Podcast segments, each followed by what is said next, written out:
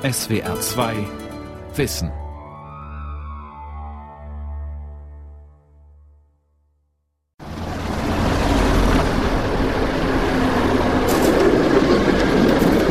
Aufrecht, mit geradem Rücken, die rechte Hand am Spazierstock, blickt der alte Mann ungerührt auf den Verkehr auf Stuttgarts größter Durchgangsstraße.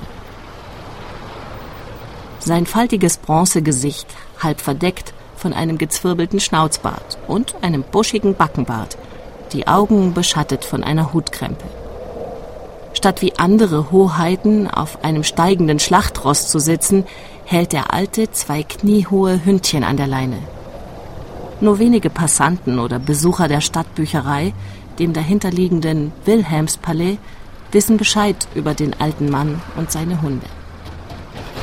Das war wohl der alte König von Württemberg? Ich vermute der letzte. Aber fragen Sie mich jetzt nicht, ob er Wilhelm hieß. Ich weiß nur, seine Hunde sind zwei Spitze.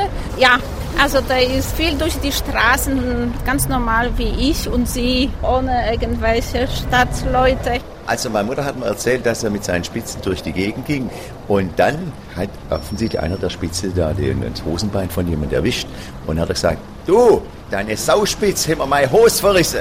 Der Mann wusste ja nicht, dass er so König ist. Er musste Stuttgart verlassen, glaube ich. Die Leute haben ihn irgendwie rausgeschmissen. Das war traurig.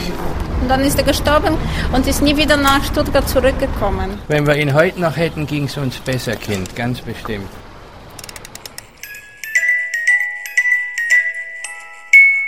Ade, Herr König.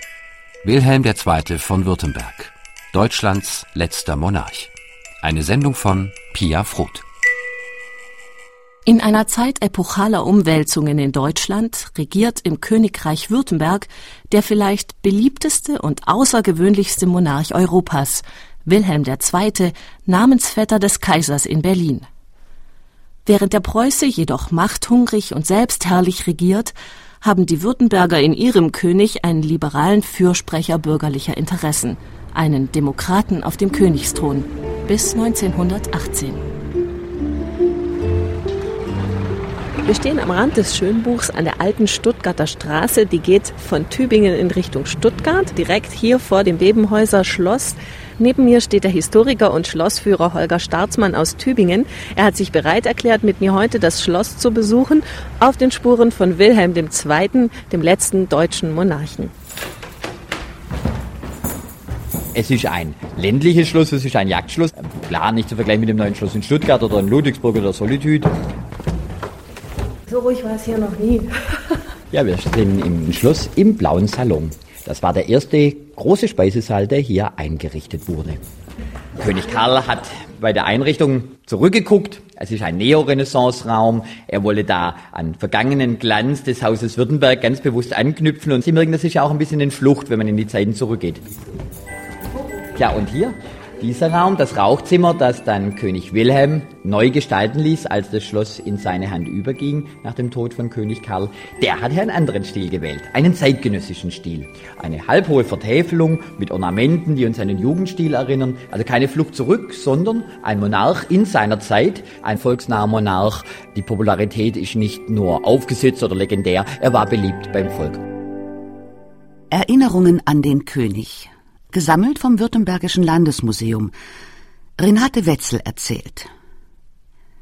Mein Opa war der letzte königliche Hofschuhmachermeister in Stuttgart. Er erzählte immer, dass er zum Maßnehmen neuer Schuhe ins Schloss gerufen wurde. Danach setzte sich König Wilhelm II. noch mit ihm zu einem Gespräch zusammen.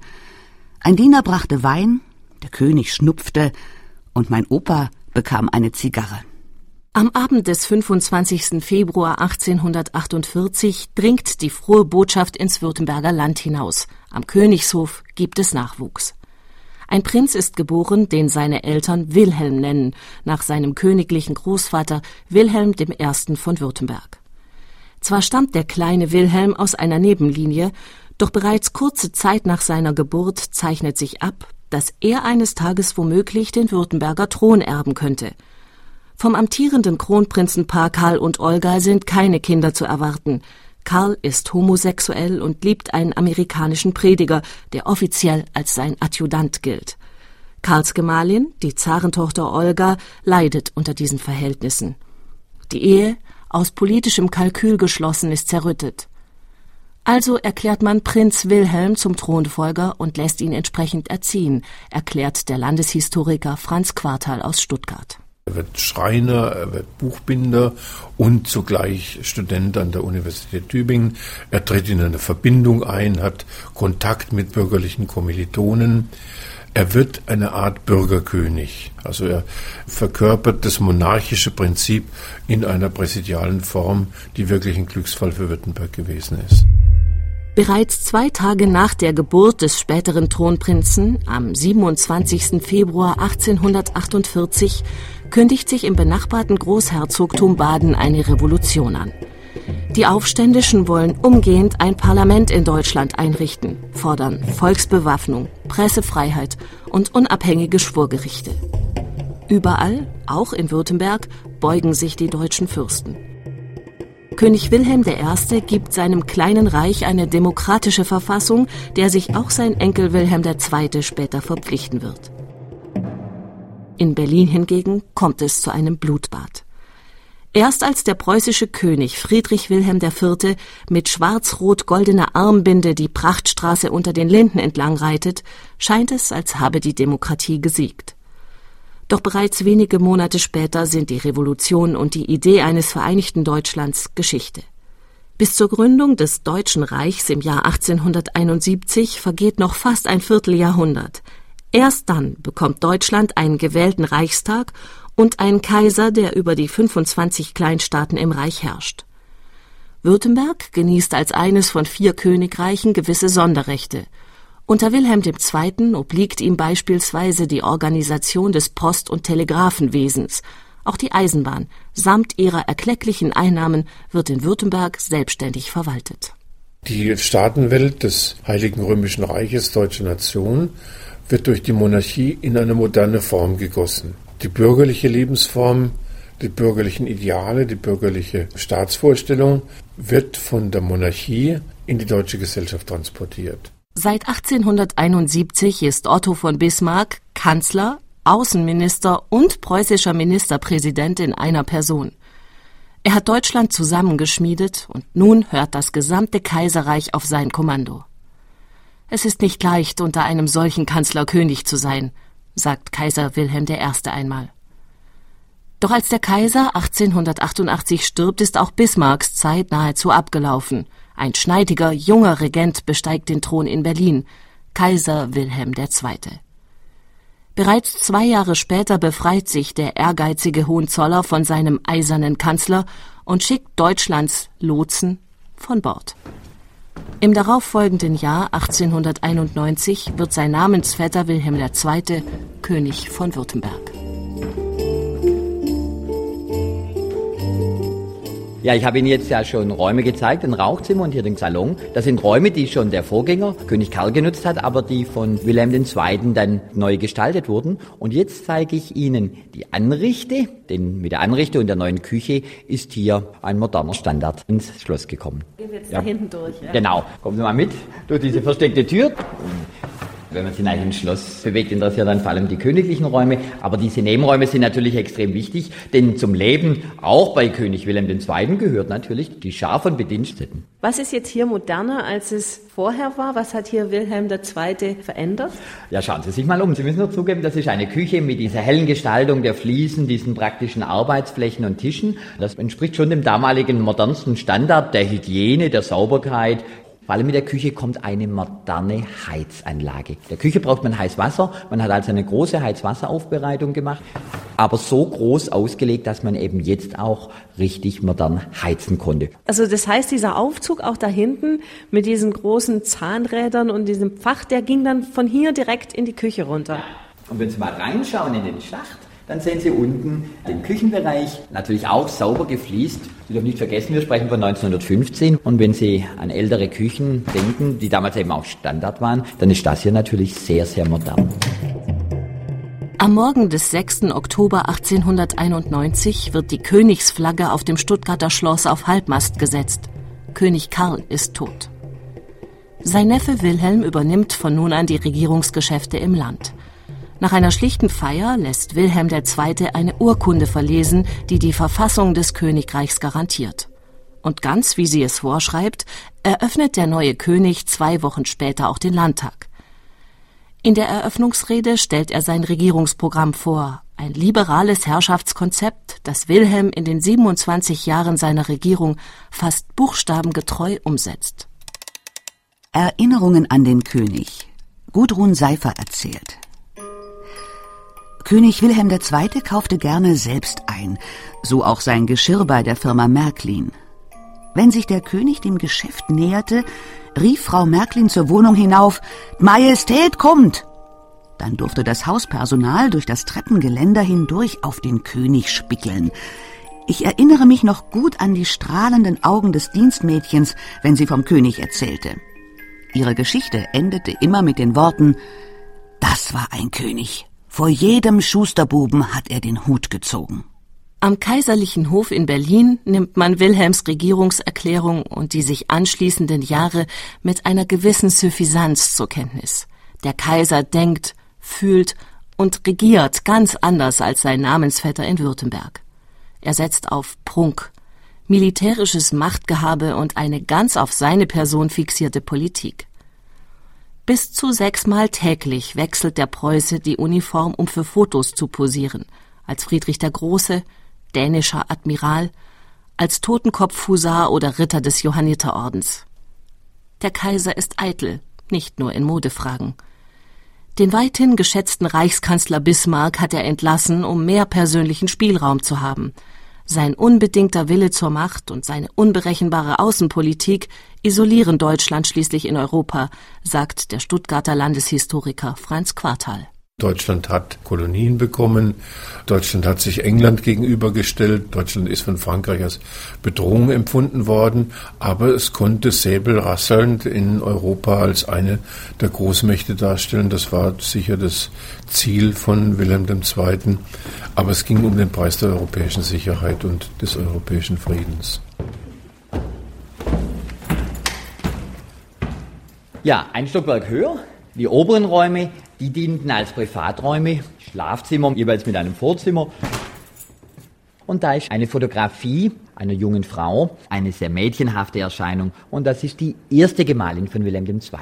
Marie von Waldeck-Pyrmont. Wilhelm II. hatte geheiratet in seiner Kronprinzenzeit. Die haben in Ludwigsburg gewohnt, in der Villa Maria-Wahl. Nicht umsonst dieser Namen, denn es war eine Liebesheirat. Und auch an dieser Heirat sehen Sie natürlich die relativ moderne Einstellung von Wilhelm II. Er hat sich gewisse persönliche Gefühlsregungen gestattet, die er auch einem Bürger gestattet hat. Ja, allerdings ist er damit auch in die Kritik gekommen, denn Württemberg war natürlich große Eheschließungen gewohnt. Und jetzt heiratet Wilhelm II., auch eine adelige Marie von Waldeck-Pyrmont, aber natürlich aus einer relativ unbedeutenden Familie. Und da hat man in Württemberg lange Gesichter gemacht. Und er hat darauf sinngemäß gesagt, er möchte dem Land nicht nochmal das schlechte Beispiel einer Konvenienzehe geben, sondern er möchte die Partnerin wählen, das hat er auch gesagt, die ihn in seiner Arbeit für das Land unterstützen kann als eine echte Partnerin. Der König hat sie sehr geliebt und sie stirbt ja auch jung als Kronprinzessin, das hat den König tief getroffen. Sie kennt doch den Ausdruck, dass man sagt, ich bin gelähmt vor Schmerz. Und so war es tatsächlich. Der König konnte mehrere Tage nicht laufen. Es war wirklich ein großer Verlust, den er tief gespürt hat und der ihn regelrecht gelähmt hat.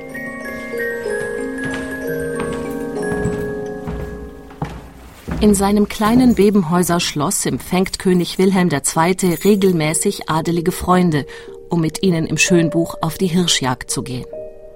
Besonders die großen Jagden während der Brunftzeit haben es ihm angetan. Ansonsten jedoch mag es der Württemberger Monarch eher bescheiden. Das neue Schloss in Stuttgart mit seinen 365 Zimmern im Zentrum der Stadt ist ihm zu herrschaftlich. Er nutzt es nur zu Repräsentationszwecken und bewohnt mit seiner zweiten Gemahlin Charlotte und der Tochter Pauline aus erster Ehe das bürgerliche Wilhelmspalais, ein paar Gehminuten entfernt. Wesentlich mehr als für fürstlichen Pomp begeistert sich Wilhelm II. für den technischen Fortschritt der Zeit. Er ist befreundet mit Graf Zeppelin, den er beim Bau seiner Luftschiffe unterstützt. Gleichzeitig lässt er Eisenbahn und Schifffahrt im Land ausbauen. Mit der 15 Kilometer langen Bahnstrecke Nagold-Altensteig eröffnet Wilhelm II. gleich zu Regierungsbeginn die erste sogenannte Nebenbahnstrecke. 25 Jahre später sind selbst abgelegene Gebiete auf der Schwäbischen Alb und im Schwarzwald ans Schienennetz angeschlossen.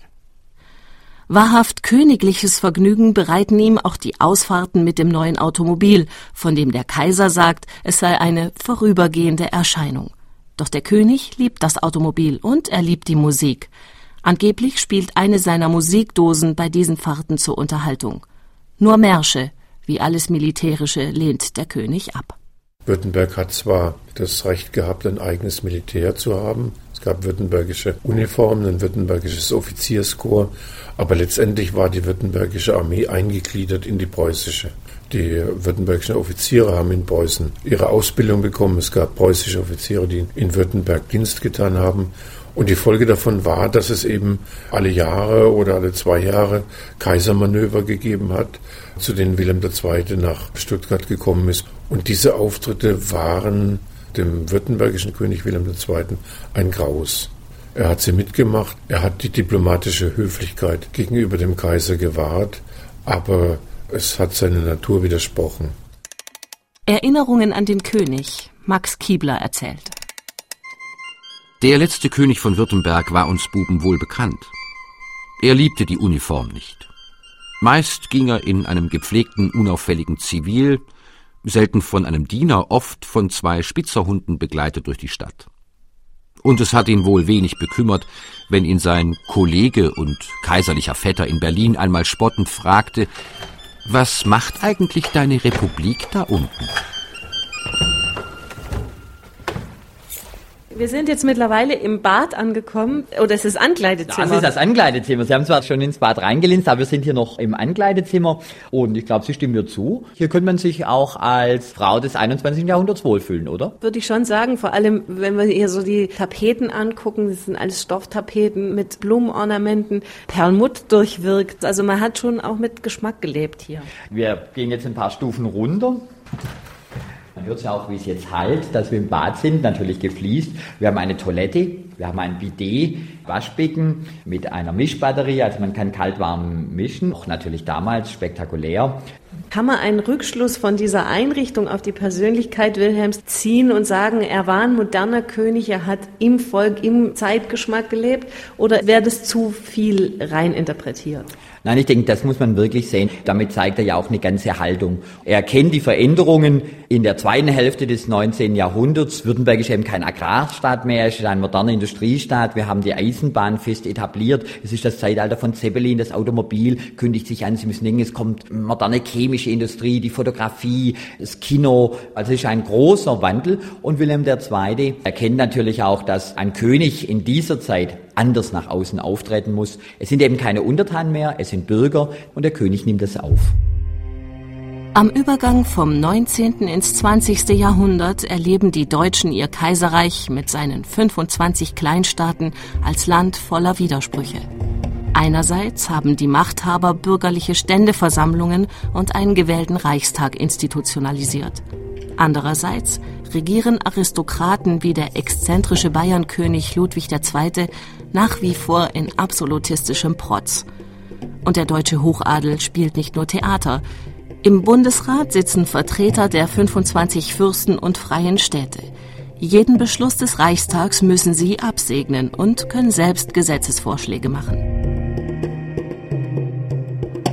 Bereits 1878 verabschieden sie mit nur einer Gegenstimme ein faktisches Verbot der erstarkenden Arbeiterbewegung im Reich. Noch Jahre nach der Aufhebung der sogenannten Sozialistengesetze sind Beschimpfungen von Kommunisten, Sozialisten und Sozialdemokraten als vaterlandslose Gesellen an der Tagesordnung. Anders in Württemberg, wo Wilhelm II. bereits als vierter König mit außergewöhnlicher Liberalität regiert. Er hebt die Löhne der Staatsbeamten, Lehrer und Geistlichen an. Für Dienstboten und landwirtschaftliche Arbeiter führt er eine Krankenversicherung ein. Und erstmals richten sich in Württemberg Steuern nach dem tatsächlichen Einkommen der Bürger. Wer wenig verdient, bleibt steuerfrei. Also man kann sagen, dass Konflikte aus der Zeit des Deutschen Reiches, die in Berlin eine große Rolle gespielt haben. Der Kulturkampf, das Sozialistengesetz, dass es in Württemberg alles abgemildert stattgefunden hat. Die Auseinandersetzungen um die Kirche sind bereits in den 1850er Jahren geführt worden, haben fast bis zum Konkordat geführt und alles das, was man in Preußen mit Streit erreicht hat, war in Württemberg durch Verhandlungen bereits ausgeglichen worden. Ganz allmählich und mit der ihm eigenen Ruhe befreit Wilhelm II. auch das Stuttgarter Hoftheater aus dem geistigen Zwangskorsett, das für viele Hofbühnen der Zeit immer noch typisch ist. Einmal in der Woche muss der Intendant des Hoftheaters beim König vorsprechen. Gemeinsam erörtern die Herren den Spielplan für die jeweils nächste Woche und diskutieren auch die persönlichen Angelegenheiten der Schauspieler. Wilhelm lässt einen Pensionsfonds einrichten, der den Künstlern seines Hauses einen sorgenfreien Ruhestand sichert. Und er holt das Enfant terrible der Szene auf die Bühne, den unbequemen Dichter und Schauspieler Frank Wedekind. Der Kaiser hatte ihn wegen Majestätsbeleidigung verhaften lassen. In Württemberg sind König und Königin gemeinsam bei Wedekinds Aufführung anwesend. Wilhelm II., als dem württembergischen König, war die Zensur unerträglich. Und er hat eben dann Theateraufführungen zugelassen, die in Berlin verboten waren. Also er hat eine viel liberalere Kulturpolitik betrieben als sonst im Reich und das gehört alles, glaube ich, in den Bereich der württembergischen Liberalität. Mehr als 40 Jahre lang herrscht Frieden in Deutschland. Nach dem 70er Krieg gegen Frankreich erlebt das Reich zwar manche außenpolitische Krise, zu handfesten militärischen Konflikten kommt es jedoch nicht. Trotzdem ist die Stimmung zu Beginn des Jahres 1914 aufgeheizt. Das deutsche Militär, vor allem die Marine, ist in einem gewaltigen Wettlauf mit Großbritannien und Frankreich aufgerüstet worden. Einsatzpläne liegen fertig in der Schublade. Als am 28. Juni 1914 der österreichische Kronprinz Ferdinand von einem serbischen Bosnier erschossen wird, stellt der Deutsche dem österreichischen Kaiser eine carte blanche aus – im Kriegsfall wird Deutschland an der Seite des letzten verbliebenen europäischen Bündnispartners kämpfen. Genau einen Monat später ist es soweit. Wilhelm II. hält eine Ansprache, die ein paar Jahre später nachträglich auf Wachsplatte aufgezeichnet wird. An das deutsche Volk. Seit der Reichsgründung ist es durch 43 Jahre mein und meiner Vorfahren heißes Bemühen gewesen, der Welt den Frieden zu erhalten. Alle offenkundige und heimliche Feindschaft von Ost und West haben wir bisher ertragen im Bewusstsein unserer Verantwortung und Kraft. Nun aber will man nicht dulden, dass wir in entschlossener Treue zu unserem Bundesgenossen stehen, mit dessen Erniedrigung auch unsere Macht und Ehre verloren ist. Es muss denn das Schwert nun entscheiden. Als die württembergischen Truppen Stuttgart verlassen, um ins Feld zu ziehen, richtet König Wilhelm nur wenige Worte an die Soldaten. Im Hof der großen Stuttgarter Infanteriekaserne bricht ihm die Stimme. Bis heute erzählt man sich, es hätten Tränen in seinen Augen gestanden. Wenn Sie Schatten in seiner Persönlichkeit sehen wollen, hat man gesagt, er hätte letztendlich ja dem preußischen König und Kaiser Wilhelm II. widersprechen können bei der Kriegserklärung. Also er hätte nicht weinen sollen, aber Widerstand leisten. Aber ich glaube, da überschätzt man die Möglichkeiten, die er im Rahmen des Systems gehabt hat und die er sich vielleicht auch selber zugebilligt hat, dass hier Loyalität gegenüber dem Kaiser wichtiger gewesen ist. Während Wilhelms 25-jähriges Thronjubiläum 1916 still und bescheiden in Stuttgart gefeiert wird, lassen mehr als 700.000 junge Männer ihr Leben in den Schützengräben von Verdun. Auch in der Heimat wird die Versorgungslage immer schlechter. Die Bevölkerung ist auf Lebensmittelkarten angewiesen. Als im November 1918 der fünfte Kriegswinter ins Haus steht, kommt es auch in Württemberg zur Revolution. Aufständische dringen ins Wilhelmspalais, den Wohnsitz des Königs, ein. Die Wachen werden brutal zusammengeschlagen. Auf dem Dach flattert wenig später die rote Fahne der Revolutionäre. Wilhelm II. bekommt für seine Fahrt ins Exil auf Schloss Bebenhausen zwar freies Geleit, doch auf Unterstützung der Arbeiter und Militärs hofft er vergebens.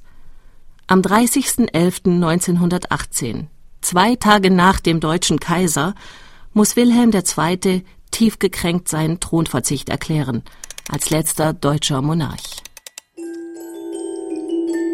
Erinnerungen an den König. Marie Wolz erzählt. Meine Mutter ist 1920 mit ihrer Mutter von Tübingen nach Bebenhausen gewandert, um dem König einen selbstgebackenen Gugelhupf und ein Päckchen Mehl zu bringen. Sie dachten, wo er doch hat fliehen müssen, habe er vielleicht auch wenig zu essen. Vom königlichen Sekretär erhielten sie darauf ein Schreiben mit einem Dankeschön vom König. Wenn wir jetzt den dunklen Gang mit diesen vielen Trophäen, Hirschgeweihen vor allem entlang gehen, dann kommen wir hier zu zwei großen gerahmten Porträts. Charlotte, Königin von Württemberg und Wilhelm, König von Württemberg. Und damit wären wir bei der zweiten Frau angekommen.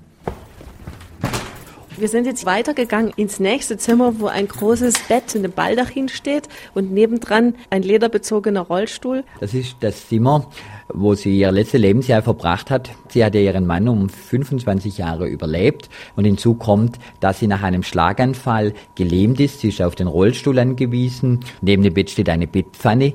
Das ist dann also schon die Lebenswirklichkeit der Königin Charlotte gewesen und sie ist dann hier in Bebenhausen 1946 auch verstorben.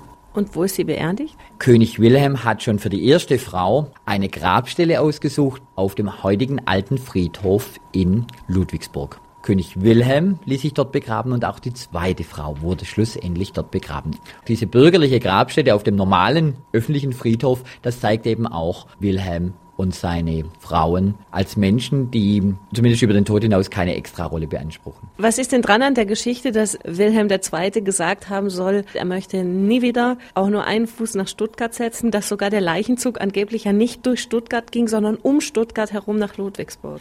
Tatsächlich wurde der Leichenzug nicht, was ich von Bebenhausen ja anbieten würde, durch die Stadt geführt, sondern im großen Bogen auf der Höhe rum. Also das stimmt. Wilhelm II. war sehr gekränkt von diesen Ereignissen in Stuttgart. Wobei man sagen muss, er wurde nicht angegriffen oder beschimpft. Also man muss fast trennen. Er persönlich wurde populär gesehen, aber das alte System war in der Bevölkerung nicht mehr tragbar. Ein Stuttgarter Arbeiter soll zum König gesagt haben, Majestät, sie steht wegen Ähne, aber sie ist wegen System. Mit dem heutigen Tag lege ich die Krone nieder. Allen, die mir in 27 Jahren treu gedient oder mir sonst Gutes erwiesen haben, danke ich aus Herzensgrund.